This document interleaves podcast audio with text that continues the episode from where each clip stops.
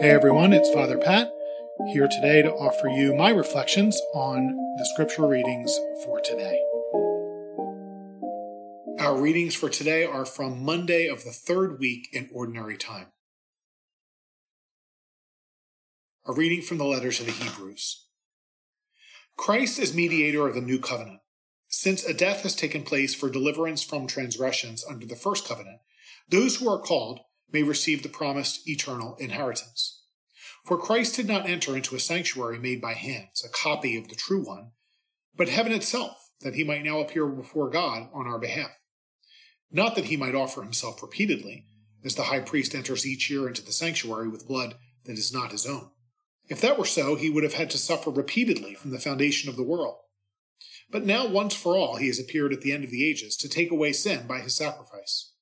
Just as it is appointed that human beings die once, and after this the judgment, so also Christ, offered once to take away the sins of many, will appear a second time, not to take away sin, but to bring salvation to those who eagerly await him. The word of the Lord. Thanks be to God. Our response Sing to the Lord a new song, for he has done marvelous deeds. Sing to the Lord a new song, for he has done marvelous deeds. Sing to the Lord a new song, for he has done wondrous deeds. His right hand has won victory for him, his holy arm. Sing to the Lord a new song, for he has done marvelous deeds. The Lord has made his salvation known. In the sight of the nations, he has revealed his justice. He has remembered his kindness and his faithfulness toward the house of Israel. Sing to the Lord a new song, for he has done marvelous deeds. All the ends of the earth have seen the salvation by our God. Sing joyfully to the Lord, all you lands. Break into song, sing praise.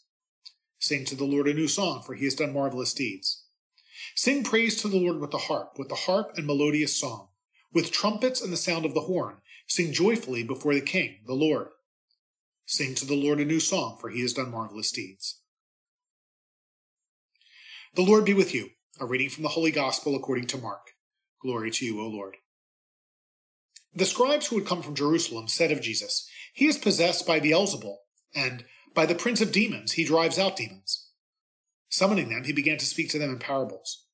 How can Satan drive out Satan? If a kingdom is divided against itself, that kingdom cannot stand. And if a house is divided against itself, that house will not be able to stand. And if Satan has risen up against himself and is divided, he cannot stand. That is the end of him. But no one can enter a strong man's house to plunder his property unless he first ties up the strong man. Then he can plunder his house. Amen, I say to you, all sins and all blasphemies that people utter will be forgiven them. But whoever blasphemes against the Holy Spirit will never have forgiveness, but is guilty of an everlasting sin. For they had said, He has an unclean spirit. The Gospel of the Lord. Praise to you, Lord Jesus Christ.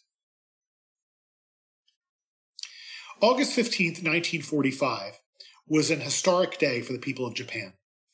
For the first time in history, they heard the voice of their emperor. Hirohito gave a radio address to his subjects informing them that he had directed the government of the nation to accept the surrender terms proposed by the Allies to bring an end to the Second World War. This extraordinary measure by the emperor was absolutely necessary, as the only way the citizens would give up fighting the enemy on his behalf would be to hear from the emperor himself that there was no purpose in fighting any longer. The war was lost.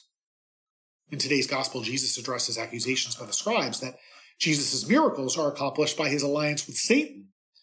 Jesus points out the uh, of, points out the obvious foolishness in such a statement. Jesus drives out satanic spirits from those who are possessed. Why would Satan fight against himself?